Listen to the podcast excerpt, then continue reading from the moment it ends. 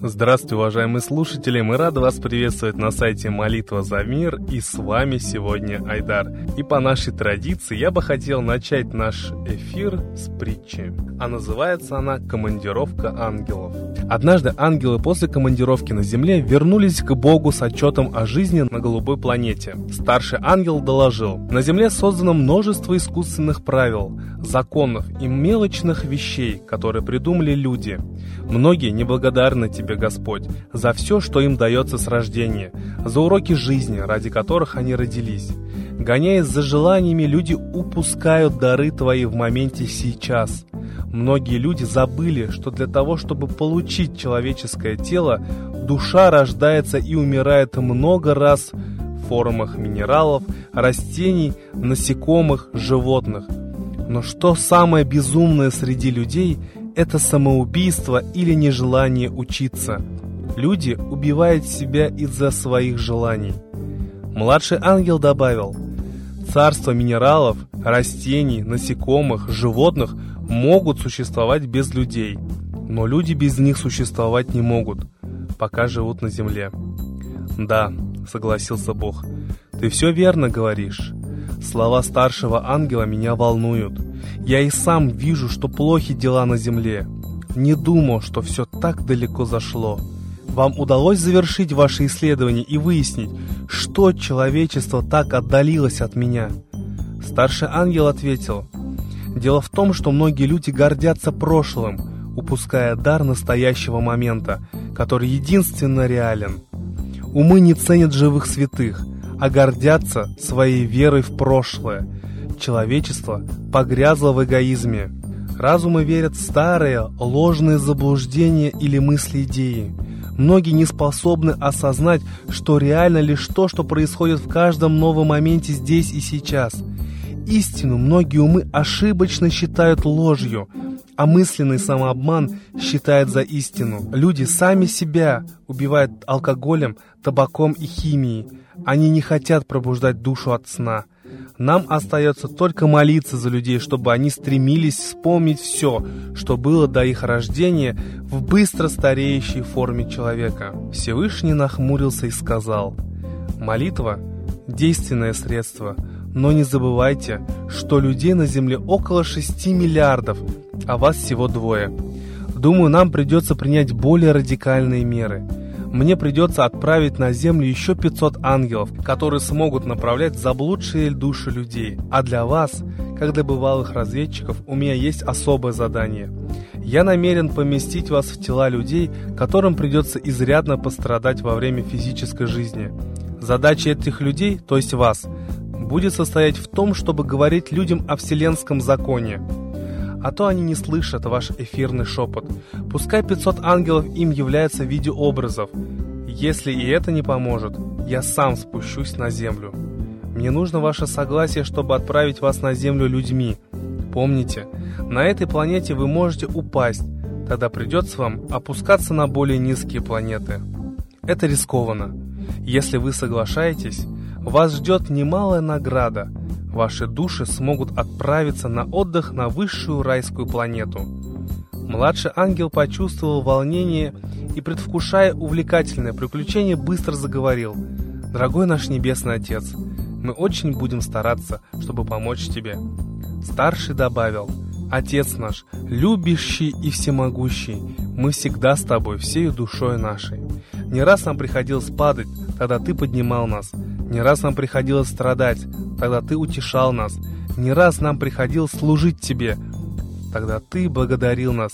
На все воля твоя. Мы с радостью отправимся на землю, чтобы и там была воля твоя. Ну что же, вздохнул Бог, значит так тому и быть. Завтра отправляю вас в нелегкий путь, милые мои души. Помните, что я всегда с вами, ведь вы мои любимые дети.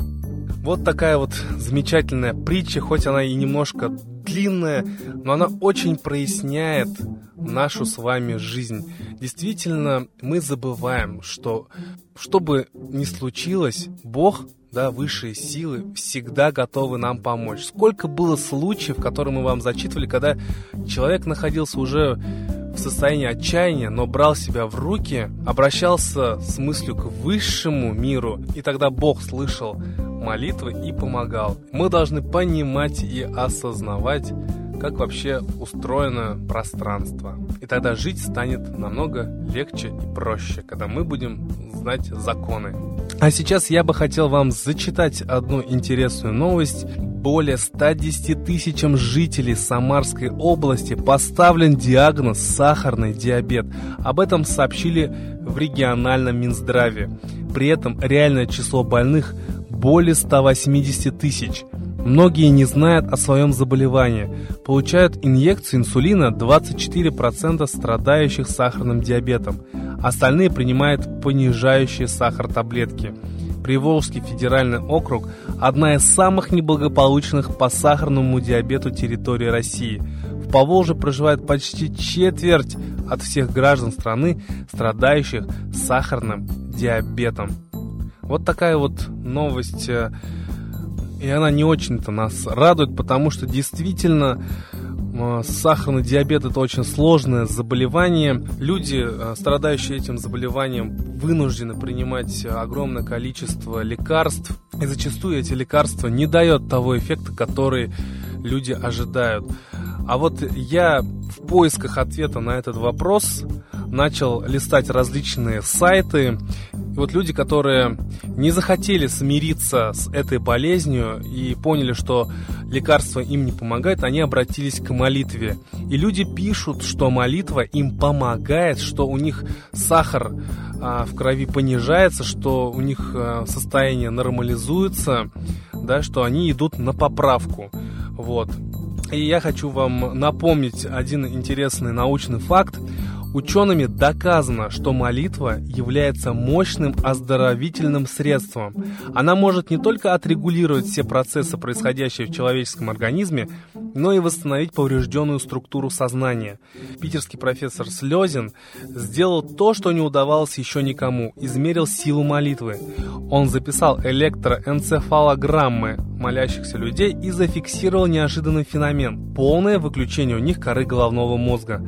Такое состояние наблюдается наблюдается только у младенцев до трех месяцев, когда они находятся рядом с мамой и чувствуют себя в полной безопасности.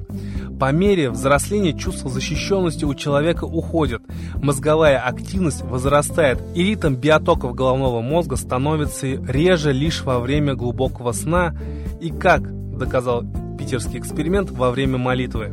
Валерий Слезин назвал это ранее неизвестной науке состоянием медленным или молитвенным бодрствованием и доказал, что оно жизненно необходимо каждому человеку. Известно, что возникновению болезни во многом способствуют негативные жизненные ситуации и обиды, застрявшие в сознании. Вот, кстати, говорят, что именно обиды да, на своих близких, такие непрощающие обиды, а именно влияют на возникновение сахарного диабета у человека. А во время молитвы неприятности уходят на задний план или просто стираются. Таким образом возникает возможность не только нравственного, но и физического выздоровления. Представляете, насколько сенсационные просто научные доказательства. И представьте, если каждый из нас будет молиться за себя, да, за своих близких, за своих друзей, знакомых и вообще, в принципе, за человечество, чтобы у людей не было вот таких болезней сложных, да, и все мы были здоровыми, счастливыми, радостными, то я думаю, в скором времени мы просто позабудем, что такое сахарный диабет или какие-то раковые заболевания, заболевания головного мозга, то есть сердечные заболевания мы все про это забудем. Поэтому давайте, дорогие слушатели, увеличивать наше число, приглашайте на наш проект всех своих близких, родных, знакомых, всех, кого только знаете, потому что молитва, она лечит и восстанавливает. В это просто нужно поверить, и тогда все сбудется. Ну а сейчас я бы хотел передать слово Светлане Ладе Русь и послушать комментарии на события в мире.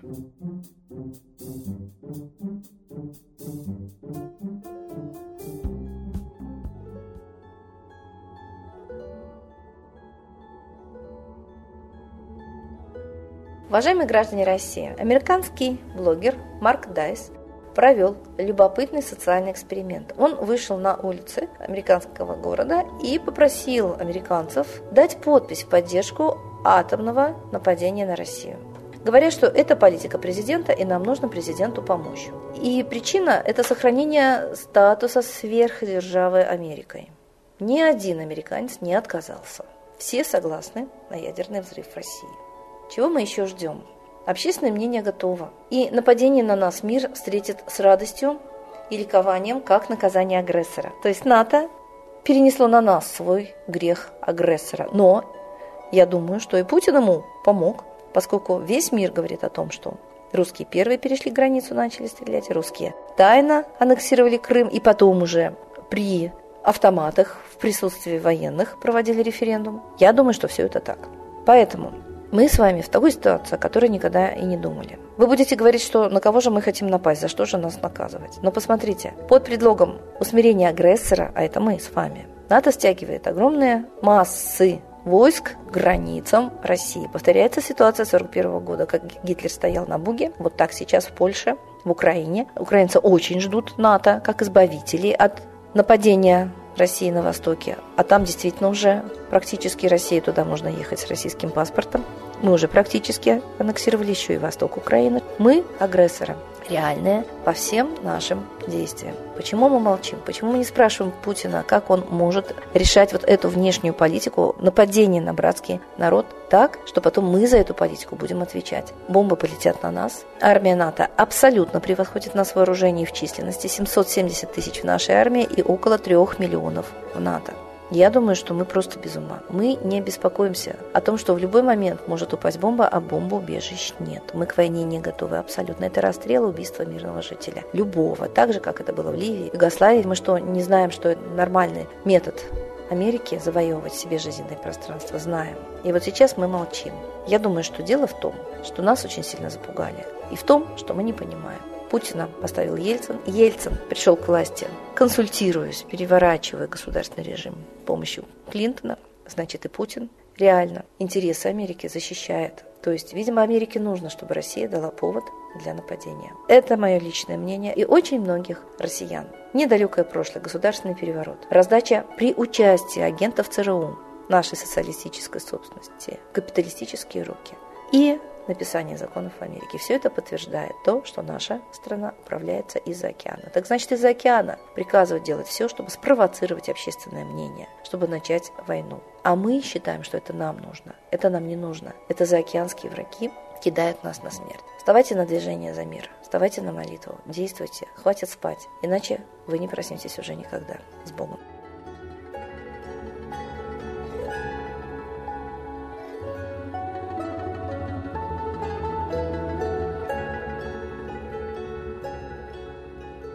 Огромное спасибо Светлане Ладе Русь. А сейчас, уважаемые слушатели, торжественный момент. Единая молитва за мир.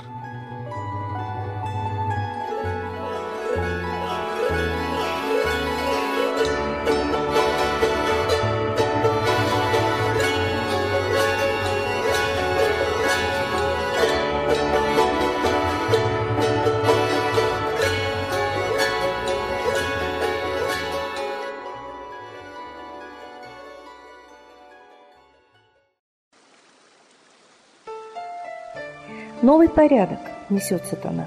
Миру готовы мор и война. Русские боги, спасите страну. Трусости, лени, простите вину. Митра родителем был нам небесным, Стал он Майтреей великим, известным. Слышит он русского люда мольбу, Помощь нам шлет, коль идем на борьбу. Владыка Майтрея, нам помощь пошли, Погибель убрать от планеты Земли. Твои легионы пошли нам с небес. Народы с мольбой ожидают чудес. Господи, разум народом верни. Вновь наступили тяжелые дни. Снова войска на готове стоят. Снова на смерть посылают солдат. Брат поднимается снова на брата. Мы в эгоизме и лжи виноваты. Верим предателям рода людского. Мир наш над пропастью гибели снова. Полный, тотальный контроль наступает. Карта раба нас свобода лишает. Просим о помощи, молим о чуде. чтобы прозрели и выжили людям.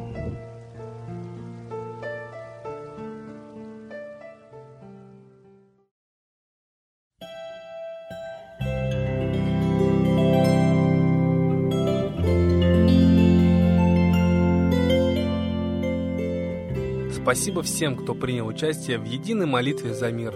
Будьте уверены, что мир сегодня стал лучше. А мы вас ждем на следующей трансляции. До свидания.